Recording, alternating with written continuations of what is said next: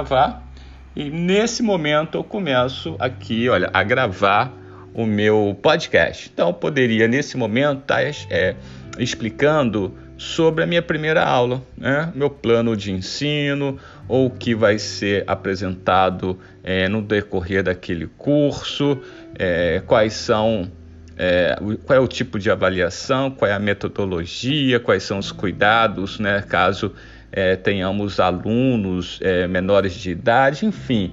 Aí o professor é que vai determinar qual é o tipo. Ou, de repente, o professor de matemática, por exemplo, imagina o professor de matemática tendo que explicar um procedimento.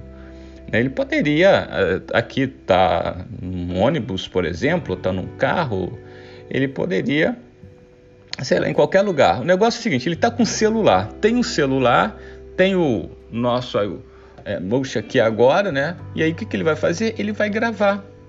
Ele pode gravar o procedimento, ele pode explicar esse procedimento, isso vai se transformar num áudio, ele pode criar bibliotecas só sobre. Ah, bibliotecas sobre unidades de medida. Pronto. Ali ele vai colocar todas as aulas referentes à unidade de medida todas as falas que ele julgar ser pertinente. Isso é só um exemplo, tá? Então, já gravei aqui um minuto e pouco, vou clicar em